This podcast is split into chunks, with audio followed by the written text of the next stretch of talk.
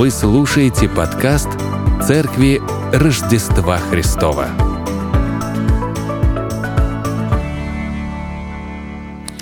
Друзья, мы с вами возвращаемся к нашему стабильному изучению Священного Писания. Мы с вами возвращаемся к посланию в Рим. И сегодня мы с вами будем изучать первые два стиха из 12 главы. В рождественской повести Чарльза Диккенса «Одержимый или сделка с призраком» главному герою, ученому Редлоу, была предложена сделка. Он довольно часто вспоминает об обидах и горестях прошлого, о промахах и досадах. Ну скажите, кто из нас не вспоминает? И вот он с годами накопил богатство непрощения и обиды.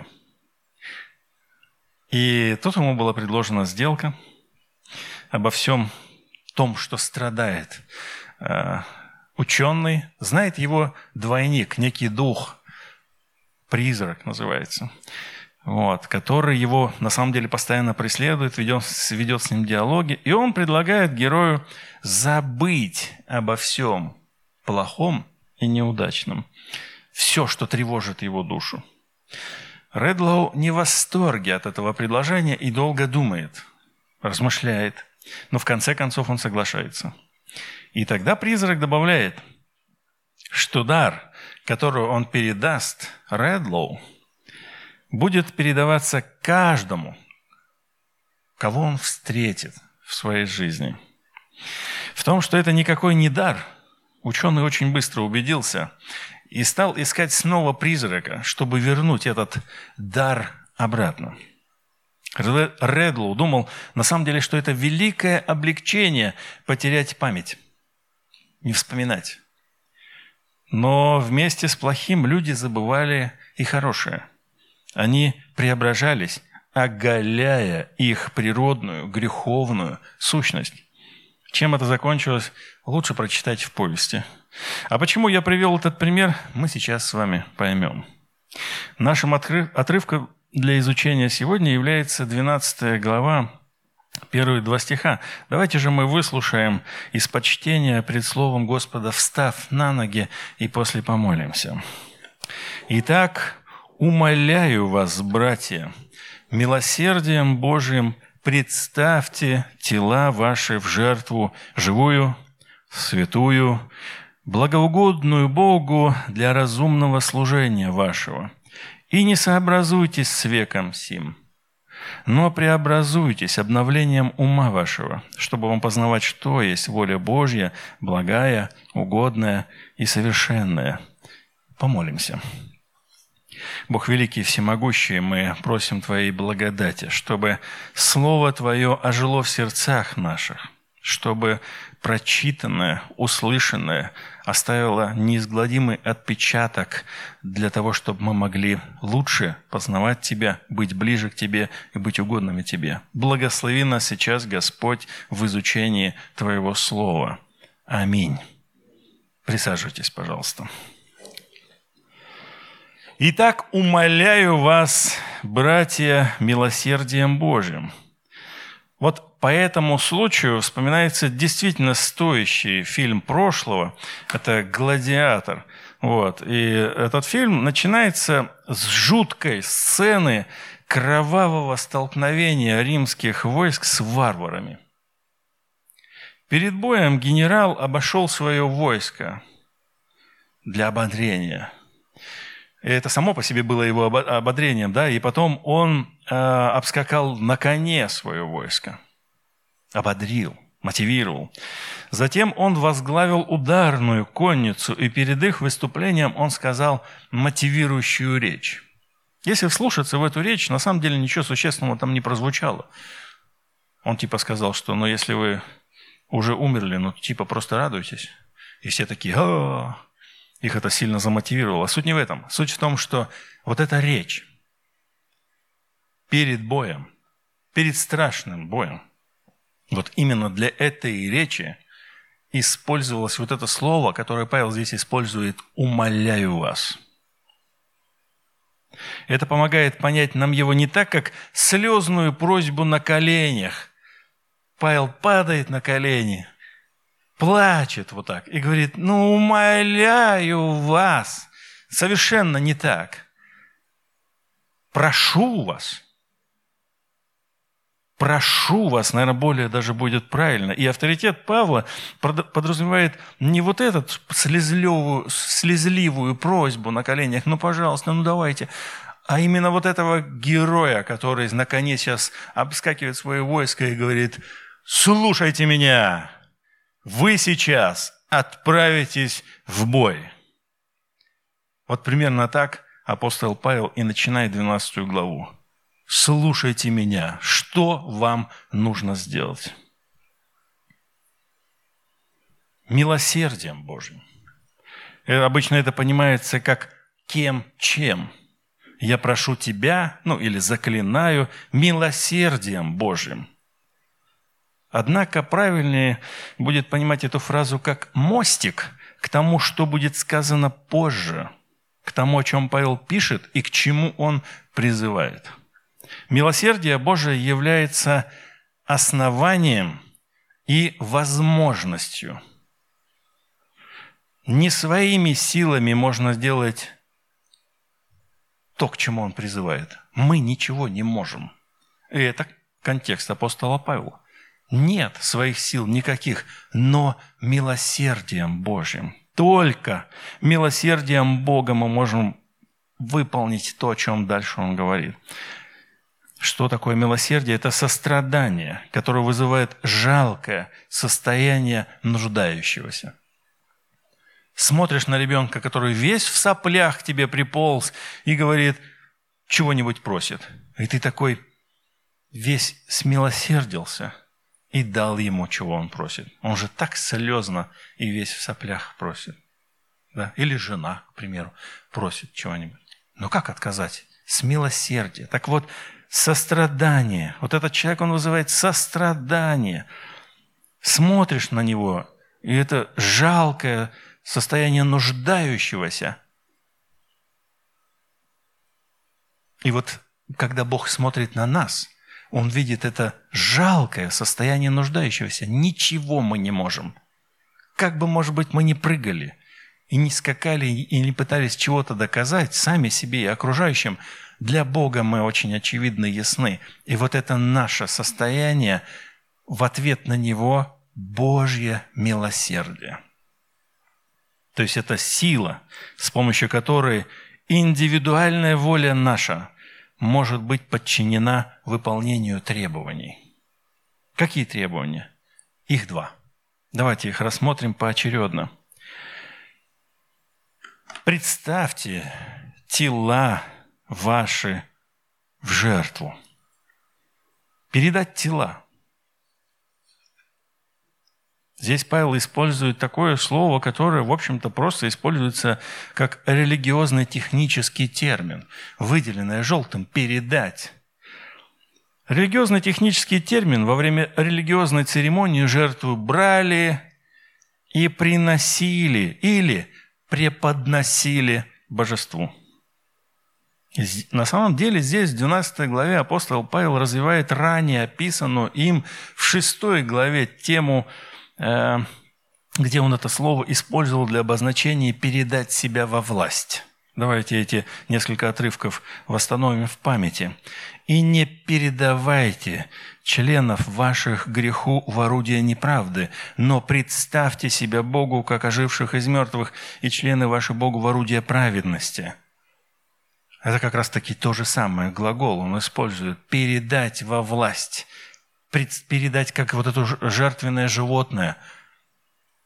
«Неужели вы не знаете, что кому вы отдаете себя в рабы, для послушания того вы и рабы?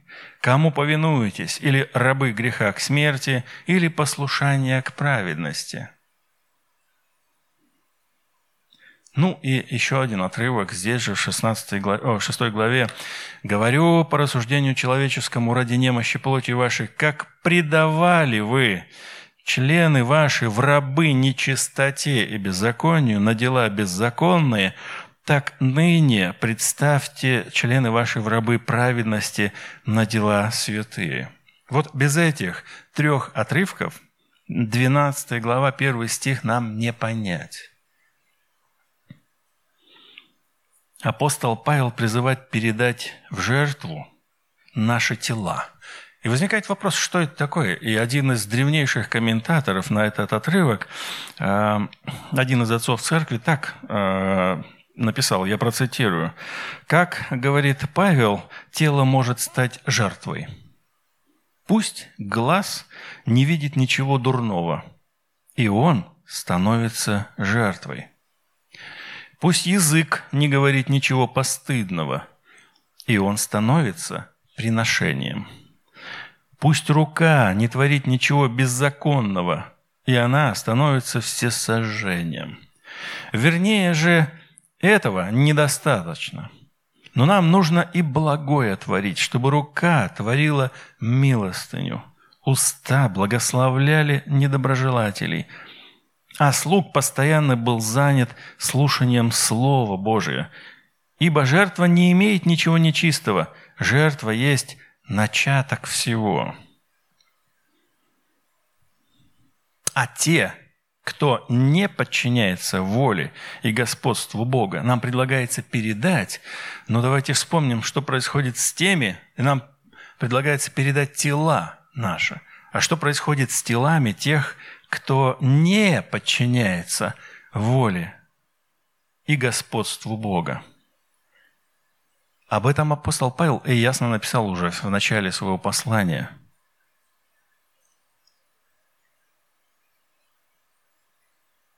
«То и предал их Бог в похотях сердец их нечистоте, так что они сквернили сами свои тела». Верным же Господу апостол предлагает добровольно, своей волей передать тела в качестве жертвы. И жертва эта должна быть, во-первых, живая. Эту идею Павел передает не прилагательным «живая». Он это передает с помощью специального грамматической формы, причастия, которая поясняет слушателям и читателям, что речь идет о том состоянии, в котором эта жертва должна пребывать. И пребывать постоянно. Не то, как жертву приводят к жертвеннику, когда у нее нет воли.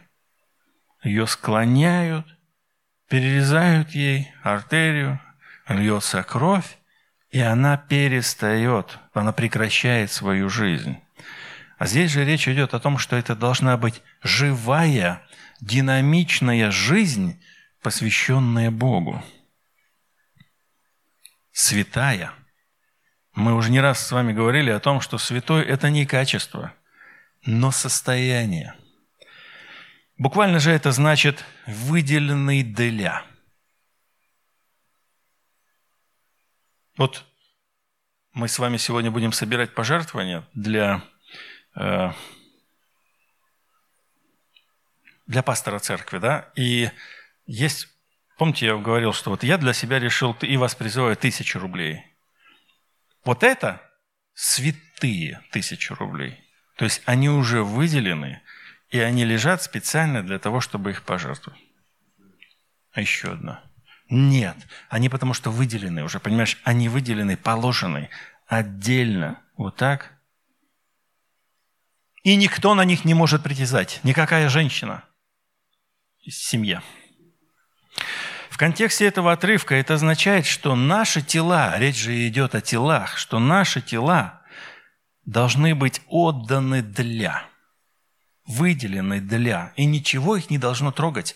Никакая женщина, чужая, кстати, не должна посягать на это. То есть они, мы, наши тела, изъяты из мирского употребления и посвящены служению Господа. Когда Павел говорит, что «передайте тела ваши в жертву», все, они не ваши тела уже.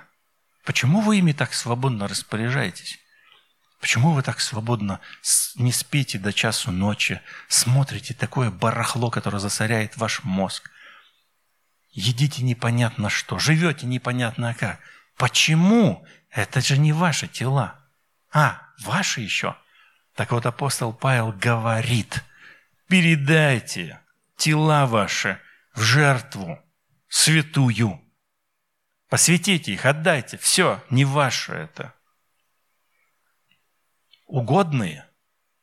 Первое убийство произошло после того, как жертва одного брата была угодна, а другого неугодна Богу. Помните такой момент?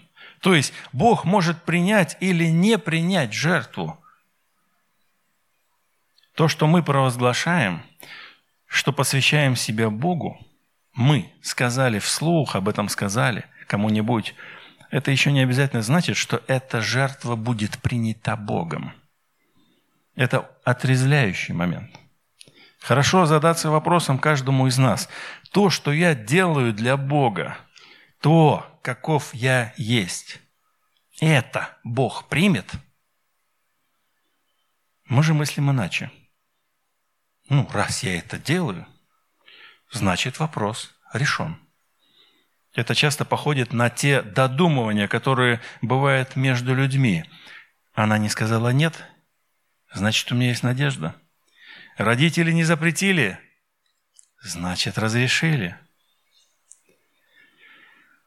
Часто неправильное понимание себя ведет нас совершенно в неправильном направлении. Ну так мы на своей работе, к примеру, предъявляем требования к начальству, не задумываясь совершенно о том, а мы этому начальству интересны? Ну бизнесу этому в целом мы интересны или нет? Ну нет, мы предъявляем требования. Имеем ли мы вообще право задаваться такими вопросами? Или же бывает так, что мы судим руководство церкви. Нам бы впору спросить там, пресвитер, как ты оцениваешь меня? Вот я. Но нет, мы торопимся с тем, чтобы поделиться тем, как мы видим служение этого пресвитера. Совершенно не задумываясь о том, а как же я? А я-то что? Нет, я же наверху. Нам необходимо заботиться о том, чтобы то, что мы предлагаем Богу, было Ему по сердцу, было Ему угодно. И вот здесь как раз-таки, когда говорится о том, что жертву угодную, это значит, чтобы Бог ее одобрил. Но мне кажется, что в большинстве случаев мы об этом вообще не думаем. И здесь мы видим с вами перевод «для разумного служения». Но на самом деле здесь как бы стоит знак «равно». Представьте тела ваши в жертву живую, святую, благоугодную Богу, равно это все есть разумное служение ваше. По смыслу это нормально для разумного служения, как продолжение мысли. Но текстуально, как это выглядит в тексте, это равно. Апостол Павел, когда писал, он ясно показал, что это и есть то.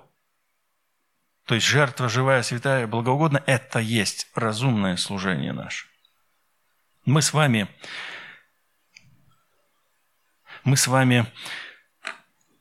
знакомы с этим словом, которое он здесь использует, потому что оно звучит даже так – логикос. Ну, логика мы с вами знаем. Это рациональные, разумные.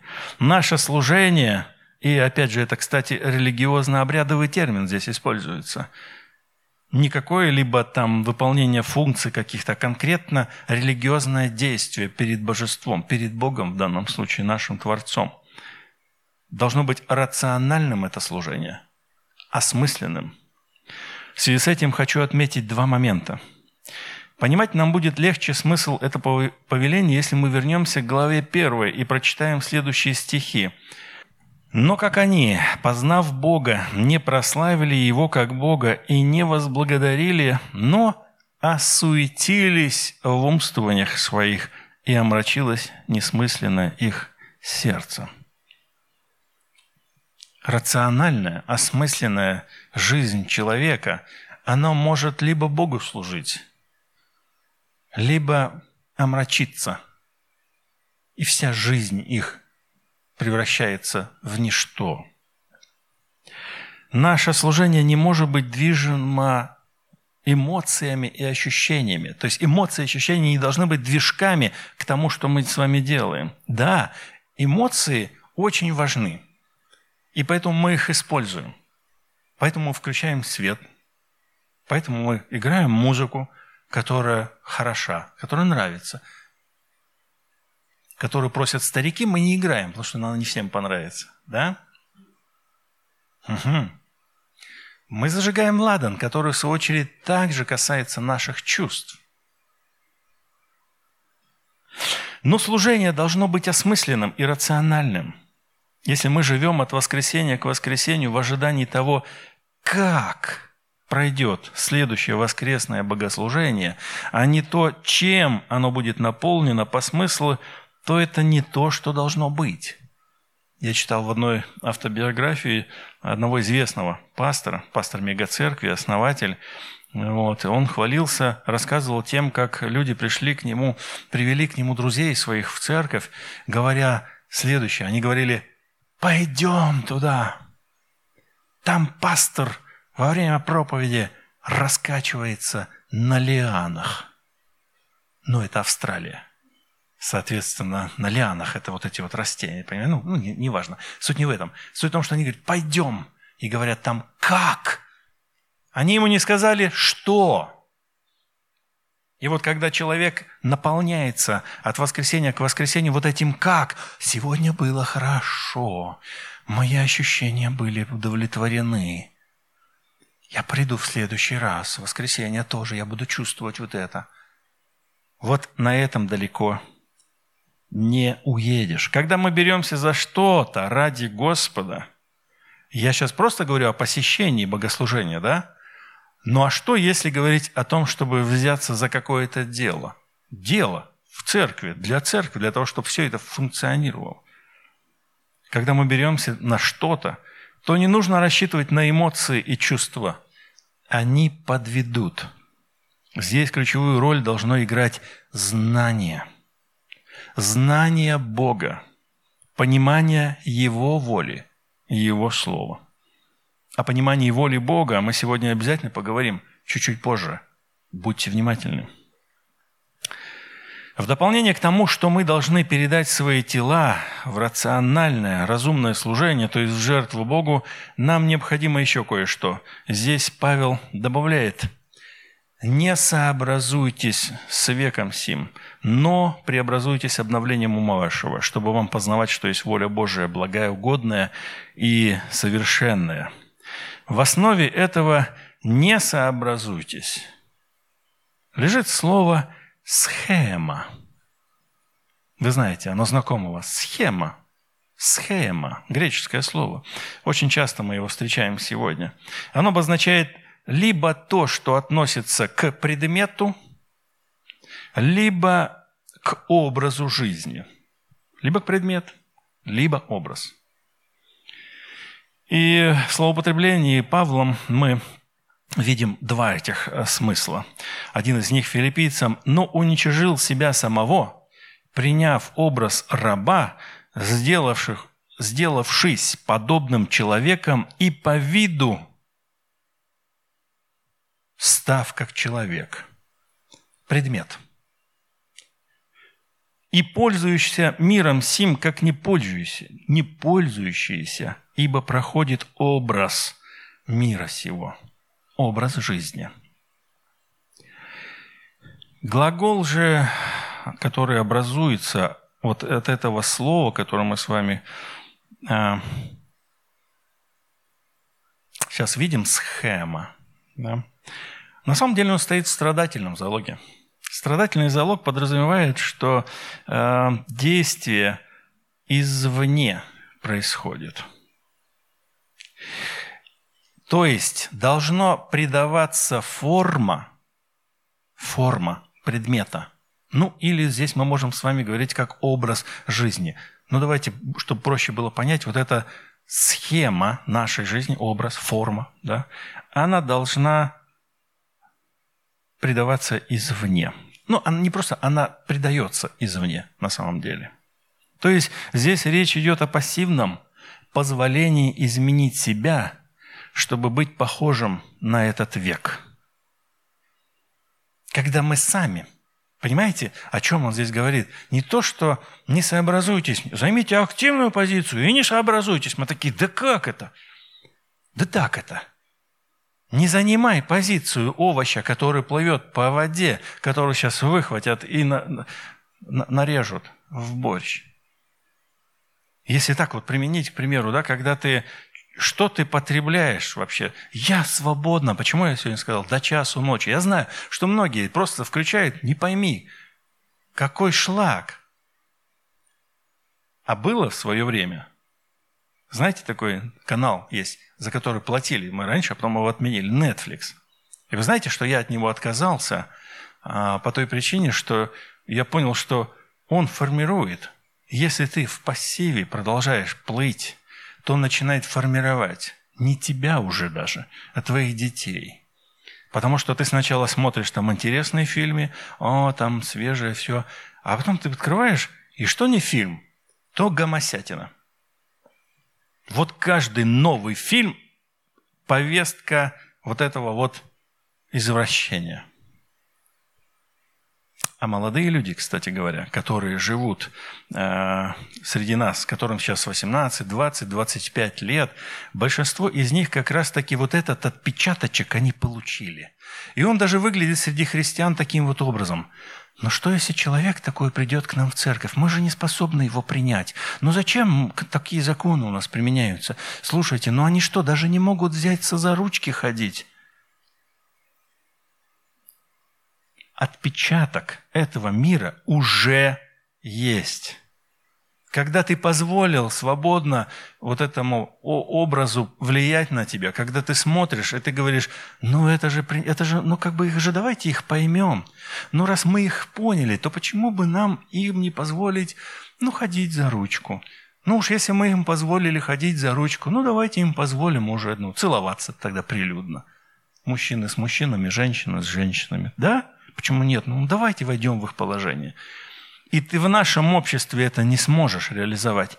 Но когда этот мир давит на тебя всем контекстом, огромным количеством вот этого контекста, который на тебя наваливается, записи, видео, фильмы, музыка, все-все-все, который говорит, это нормально.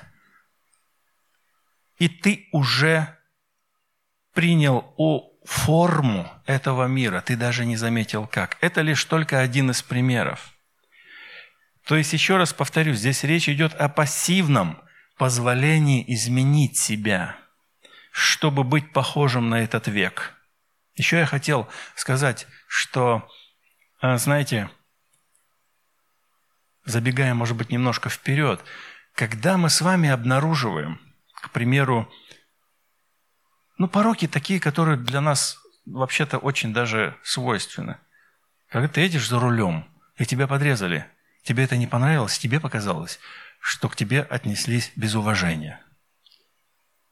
Да? И ты такой, а ты играешь в роли, ты вот этот, в тебе проявилась форма этого мира. Ты готов выскочить и сказать, вы что, ребята, меня надо уважать на этой дороге. Но это не только здесь, это во многих сферах нашей жизни. Когда мы хотим купить какую-то вещь, какой там сейчас? 15-й iPhone? Когда мы хотим купить 15-й iPhone, зачем мы это делаем? Нам не нравится 13-й или 14-й? Почему мы это делаем? Почему мы вываливаем это количество денег, чтобы просто быть вот в этом тренде наверху? Зачем? Или когда мы покупаем машину, она обязательно должна быть такой или, может быть, проще все-таки. Да и не только это. Все, куда ни возьми. Как ты должен выглядеть, какую ты одежду должен одеть, какое украшение, какие у тебя часы, какой у тебя телефон, какие аксессуары и так далее. Если ты руководствуешься вот этим эго приподнятым, доказать, показать, явить, это и есть образ этого мира, который поставил на тебе этот отпечаток. Ты форматнулся под образ этого мира. При том, что ты... Почему ты форматнулся? Потому что ты не бодрствовал, ты ничего не делал для этого. Ты просто расслабился и тебя форматнули. Не ты форматнулся, а тебя форматнули. Получается, что апостол Павел объединяет оба семантических значения слова и говорит: «Не позволяйте менять себя, предмет, чтобы вам быть похожими, соответствовать этому миру, образ жизни». Еще раз. Не позволяйте менять себя. Вот здесь активность и проявляется. Не позволяйте менять себя, чтобы вам быть похожими и соответствовать этому миру.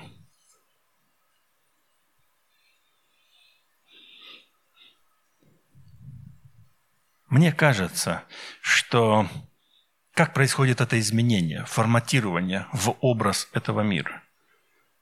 Сначала принимаются ценностные ориентиры, а уже только после этого меняется форма.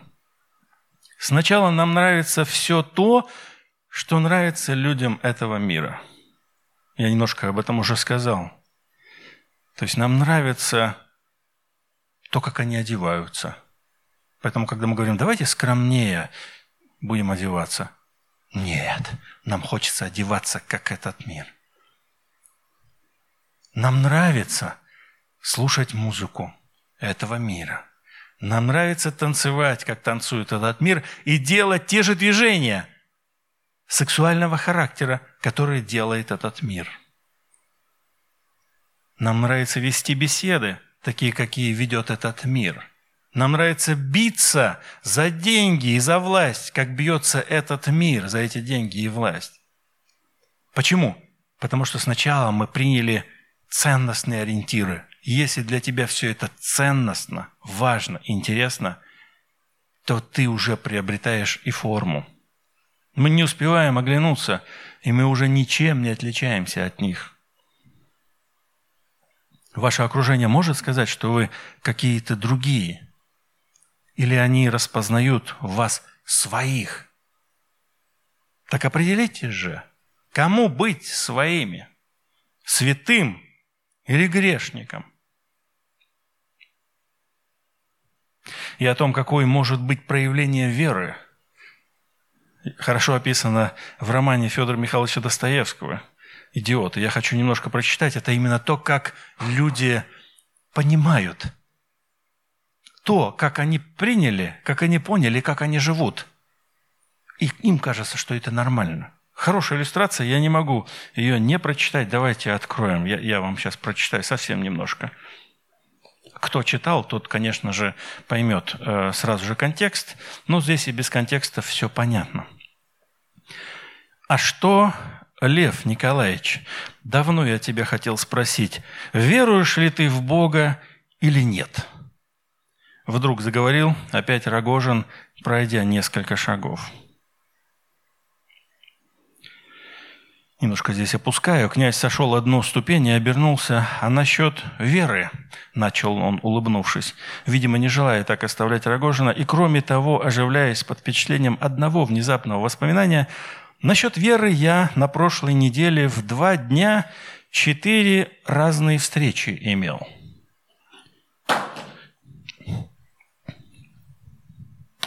Утром ехал по одной новой железной дороге и часа 4 с одним...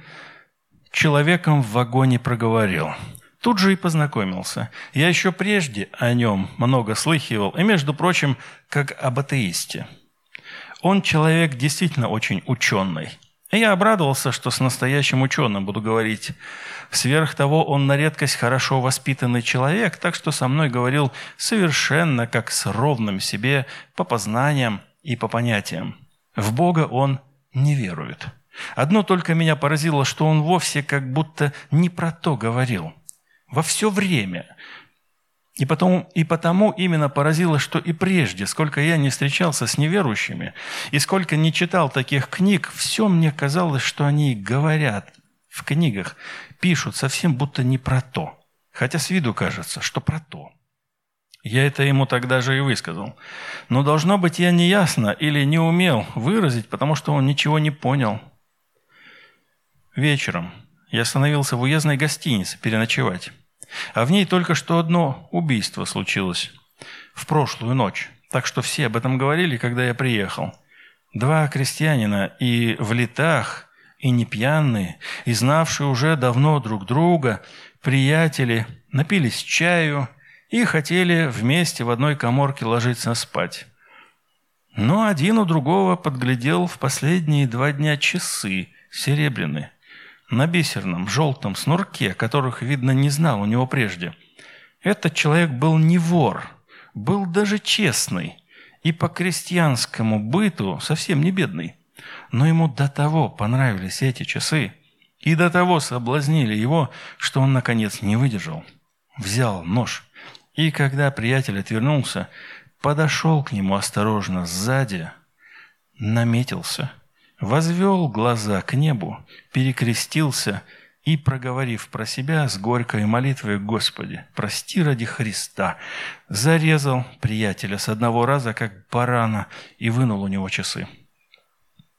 Рогожин покатился со смеха. Он хохотал так, как будто был в каком-то припадке. Даже странно было смотреть на этот смех после того мрачного недавнего настроения. «Вот это я люблю! Нет, вот это лучше всего!» — выкрикивал он конвульсивно, чуть не задыхаясь. «Один совсем в Бога не верует, а другой уж до того верует, что и людей режет по молитве. Нет, этого, брат князь, не выдумаешь. Ха-ха-ха, нет, это лучше всего». «Наутро я вышел по городу побродить», — продолжал князь. Лишь только приостановился Рогожин, хотя смех все еще судорожно, припадочно вздрагивал на его губах. «Вижу, шатается по деревянному тротуару пьяный солдат в совершенно растерзанном виде. Подходит ко мне: „Купи, барин, крест серебряный. Всего за 2 гривны отдаю, серебряный“. Вижу, в руке у него крест, и, должно быть, только что снял с себя. На голубой, крепко заношенной ленточке, но только настоящий оловянный. С первого взгляда видно: большого размера, осьмиконечный, полного византийского рисунка. Я вынул 2 гривны и отдал ему, а крест тут же на себя надел. И по лицу его было видно, как он доволен, что надул глупого барина, и тотчас же отправился свой крест пропивать. Уж это без сомнения. Я, брат, тогда под самым сильным впечатлением был всего того, что так и хлынул на меня на Руси. Ничего-то я в ней прежде не понимал. Точно бессловесный рос. И как-то фантастически вспоминал о ней в эти 5 лет за границей. Вот иду я и думаю: нет, этого Христа-продавца подожду еще осуждать. Бог ведь знает, что в этих пьяных и слабых сердцах заключается». Через час, возвращаясь в гостиницу, наткнулся на бабу с грудным ребенком. Баба еще молодая, ребенку 6 недель будет. Ребенок ей и улыбнулся. По наблюдению ее в первый раз от своего рождения, смотрю, она так набожно вдруг перекрестилась. «Что ты, — говорю, — молодка?» Я ведь тогда все расспрашивал. «А вот, — говорит, — точно так, как бывает материна радость, когда она первую от своего младенца улыбку заприметит, такая же точно бывает и у Бога радость всякий раз, когда Он с неба видит, что грешник перед Ним от всего своего сердца на молитву становится». Это мне баба сказала почти этими же словами, и такую глубокую, такую тонкую и истинную религиозную мысль, такую мысль, в которой вся сущность христианства разом выразилась. То есть все понятие о Боге, как о нашем родном Отце, и о радости Бога на человека, как отца на свое родное дитя. Главнейшая мысль Христова. Простая баба. Правда, мать. И кто знает, может, эта баба женой тому же солдату была. «Слушай, Парфян, ты давеча спросил меня, вот мой ответ. Сущность религиозного чувства ни под какие рассуждения, ни под какие проступки и преступления, и ни под какие атеизмы не подходит. Тут что-то не то, и вечно будет не то. Тут что-то такое, обо что вечно будет скользить атеизмы, и вечно будут не про то говорить. Но главное то, что всего яснее и скорее на русском сердце это заметишь, и вот мое заключение».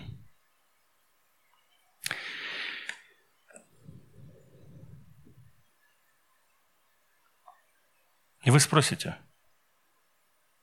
а как нам с вами не обретать форму этого мира? чтобы не превращаться вот в то, что мы сейчас прочитали. Но это классика.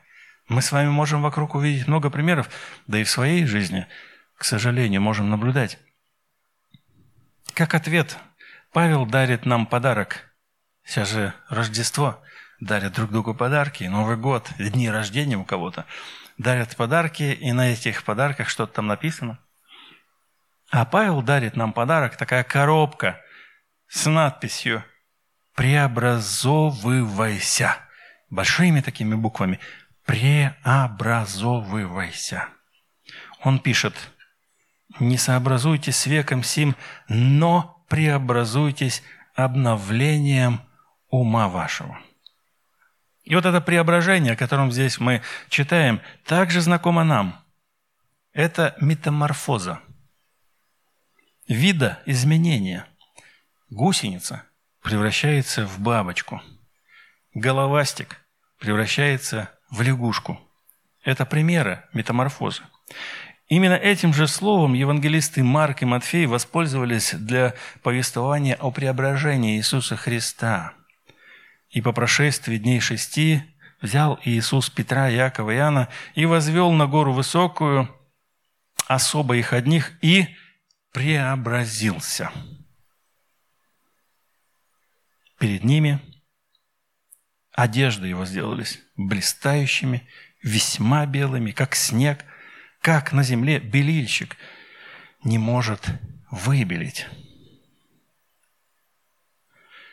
Однако здесь важно отметить, что в этом повелении «преобразуйтесь» нам не предписано лезть и лист кожи, чтобы преобразиться. Ну, как бы что-то вот сделать так, чтобы «хочу преобразиться». Нет. Здесь также он использует страдательный залог, что означает «позволить совершаться нашему преображению». Действие преобразования будет совершать Бог. А нам нужно позволить этому совершаться, позволить сделать Богу так, чтобы в нас просиял лик Христа. Как это может быть? Обновлением ума. Это полностью в нашей воле. Также еще один из комментаторов, из ранних комментаторов Нового Завета, Ариген следующее пишет как раз-таки по этому отрывку. Как, вы можете сказать, как обновлять ум?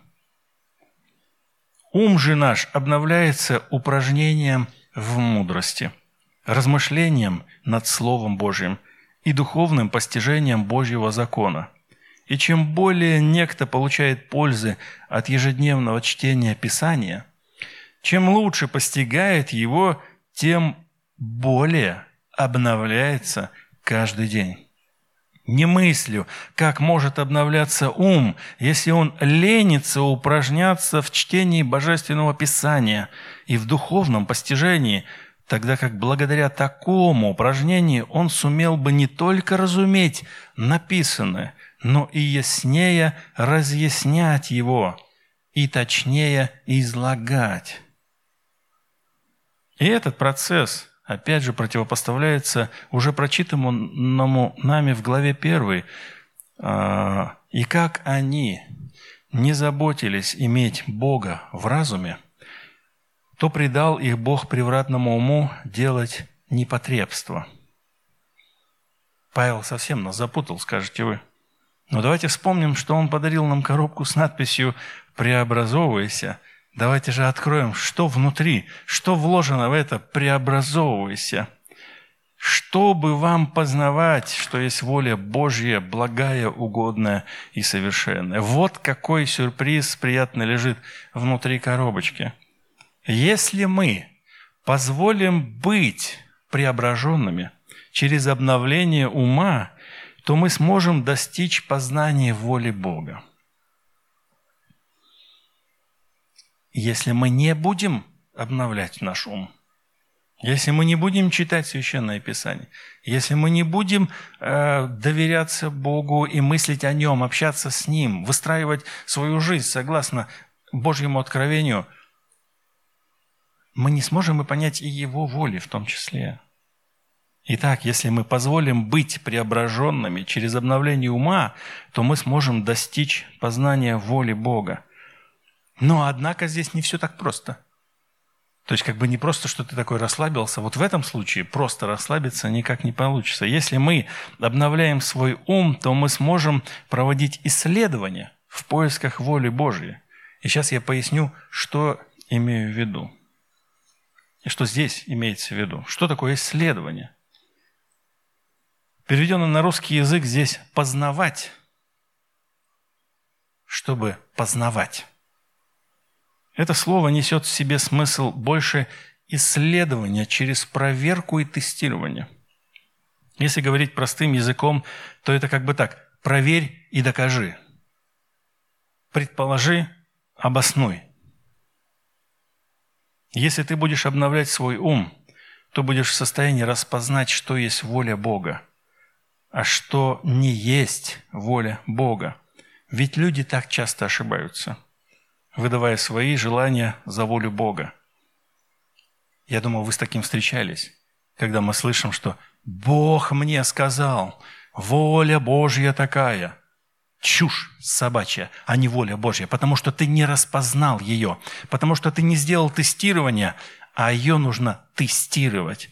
Когда что-то в твоем сознании появилось, как будто бы Бог тебе сказал: «Бог мне сказал купить эту шубу», или «этот iPhone 15», или «такую машину», или так, что-то так, или «бросить эту работу, пойти туда». Подожди, это только предположение. И вот как раз-таки наша жизнь христианина, она состоит из вот этих вот «тебе что-то прозвучало? Обоснуй». Протестируй, докажи, убедись. А помните, как раз-таки сегодня у нас будет причастие, и мы вспоминаем частенько это место, когда апостол Павел говорит, что «оттого вы многие заболеваете и умираете», помните? «Но если бы мы судили себя, то не были бы судимы». А там речь как раз-таки идет, если бы мы вот таким образом тестировали себя, экзаменовали, то тогда бы мы не подпадали под Божий суд. Тогда мы такие раз, понимаете, что значит тестировать? Такой, а в Боге ли я сейчас? А верен ли я? И так как все посмотреть, как же я? Нет, я не верен, прости, Господь, освободи, очисти. Но когда этого процесса нет, когда люди просто идут, знаешь, наболтал всякую чушь кому-нибудь, и не оглянулся назад, и не подумал, что я такое наговорил сейчас? Подожди, а как ты понял меня? Может быть, извиниться надо, может быть, меня неправильно, может, я оскорбил. Вы же знаете, очень хорошее выражение сейчас недавно мы читали вот в этих рассказах, что слова – это как снаряды, которые летят и бьют, как пули их можно называть. Ну, раньше их называли стрелами, слова словно стрелы. И вот иногда наговоришь чего-нибудь и пошел дальше. Подожди, остановись. Вечером остановись, и когда молишься, и прости нам долги наши, как и я прощаю. В этом-то как раз-таки случай вопрос еще, прощаю ли я, прошу ли прощения я. На самом деле это очень часто для нас, наверное, в 80% все это связано с нашей семейной, в частности, жизнью. Потому что наговорить мы можем как раз-таки ближним, тех, кто рядом. Почему? Потому что мы думаем, да, чё там? Здесь-то можно расслабиться, дома-то. И в трусах можно походить, да? Не то, что там во фрак одеваться, когда гости приходят. Дома можно сказал, неважно что. А получается, что эти слова раз и ранили. Но это ладно. А еще бывает... Не только так, ведь еще будет вне семьи и любые действия. Поэтому нужно тестировать себя каждый вечер. Я об этом говорю постоянно. Тестируйте себя каждый вечер. Все ли с вами в порядке? Не согрешили ли вы сегодня словом, помыслами, действием? А если да, то что нужно сделать? Да как тот разбойник, сразу сказать: «Господи, прости». Просто прости. Мне кажется, в прошлой проповеди, помните, я приводил пример этой женщины-блудницы, которую привели к Иисусу, и все бы ждали, чтобы она такая бы упала бы перед Ним на колени и сказала: «Господь Иисус Христос, я переспала с мужчиной, я виновата, я в грехе, пожалуйста, прости меня». Но она просто молчит, просто сокрушается. Вот здесь она сокрушается, здесь ей больно, здесь плохо, она стоит перед Иисусом, и Он ей говорит: «Иди, и я не осуждаю тебя». Он ее взял и простил, без вот этих всех формальностей. То есть для нее тестирование вот здесь происходило, перед Иисусом Христом, который чертил что-то на песке. И вот когда к нам приходит какая-то мысль, хорошая или плохая, любая мысль, и нам кажется: «О, это воля Божья!» Подожди, остановись. Докажи, что это воля Божья. Не торопись. А на это может уйти какое-то время. Просто нужно подождать, к примеру.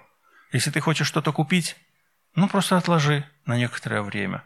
Хочешь на что-то решиться, подожди. Может быть, и желание пройдет. Хочешь себя на что-то посвятить?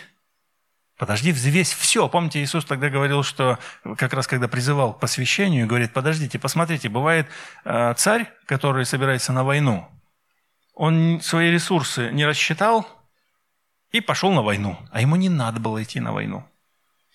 А еще, что там второй был пример, какой вылетел мне из головы. Начал строить башню. Дом, скажем так, да? Начал строить и не закончил. И все такие: ахаха, смотри-ка что, ой, какой неразумный, начал и не закончил. И всем смешно.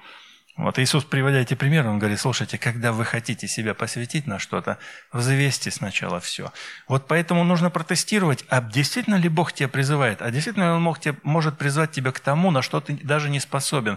Протестируй, узнай. И когда ты будешь исследовать, проверять и докажешь, прежде всего ты докажешь это самому себе, что это есть воля. Ты сам в этом убедишься. Ты примешь не на веру, на вот эту, которая просто я чувствую, эмоции как раз вот эти, какие-то эмоции, что-то пришло к тебе, и ты такой: вот она, воля Божья. Я же вам рассказывал, да, что я был свидетелем интересных моментов, когда один и тот же человек говорил, что Бог мне сказал, воля Божья выражена в том, чтобы я был в этом городе, чтобы я даже здесь, собственно, дожил до конца еще, а тогда было человеку лет 30, чтобы здесь и умер, и был похоронен. Потом через пару лет я вижу его в другом городе, и он искренне точно так же верит, что Бог ему сказал быть сейчас здесь. И я такой: подожди, что не так с Богом? Понимаете, да? То есть, а вот у него воля Божья, там была до конца жизни находиться, потом здесь. И уже столько мест этот человек перешел, и я везде слышу, как он говорит, что это воля Божья. И вот такие моменты меня сильно напрягают, признаться честно. Поэтому, когда я даже о себе говорю, я не всегда уверен, что это воля Божья. То, что даже я сейчас делаю. Потому что я хочу в этом убедиться, проверить, протестировать настолько, чтобы прям самому себе прежде всего доказать. И говоря о воле Божьей, говорится о том, что она благая, а это значит, что она тебе на добро. Об этом можно вообще отдельно и много говорить относительно воли Божьей, что она тебе на добро. Потому что очень часто, когда ты действительно осознаешь, что тебе надо делать, иногда кажется, что это, и не на добро, как бы. По-человеческому. Угодное. Если следовать этой воле, то жертва твоя будет принята Богом, так как будет угодно Ему. И когда мы читаем «совершенное», мы не совсем понимаем значение этого слова, но ее можно назвать как бы «полное». Возможно, это можно сравнить с пазлом, который мы собираем, картиночку эту. Мы ее собираем, и когда у нас не хватает какой-то детали, это не завершен процесс, это не полная картина. Но когда мы берем и вкладываем этот кусочек картинки на его место, тогда получается картина полная, совершенная. Вот об этом идет речь, когда воля Божья совершенная. Она полная, она ясная. Тебе становится сразу все ясно и понятно. Если вернуться к рождественской повести, о которой я говорил в начале, то можно отметить следующий факт. Память хранит и хорошее, и плохое. Она накапливает знания, понимание, опыт. И все это позволяет нам двигаться вперед. Чарльз Диккенс хорошо показал, что если все это стереть, то оголится греховная сущность человека. Что же необходимо было этому ученому, Редлоу? Ему не нужно было стирать память, но ему необходимо было преображение через прощение. Выбрав сделку с призраком, он пошел совершенно неверным путем и вовлек в это окружающих. В этом и иносказание. Каждый из нас, преобразовываясь в образ Христов, несет доброе, милосердное, вечное. Откажись от преображения в образ Бога, и проявится злая греховная сущность человека, которая всегда ищет случая проснуться и овладеть тобой. Если она добьется своего, то вместо доброго, милосердного, вечного ты будешь распространять смертоносный яд, отравляя себя и всех вокруг. Да не будет этого. И чтобы нам завершить на хорошей ноте, я предлагаю завершить опять же чтением этого слова, но уже в контексте того, что мы услышали. Итак, умоляю вас, братья, милосердием Божиим, представьте тела ваши в жертву, святую, благоугодную Богу, живую для разумного служения вашего. И не сообразуйтесь с веком сим, но преобразуйтесь обновлением ума вашего, чтобы вам познавать, что есть воля Божья, благая, угодная и совершенная».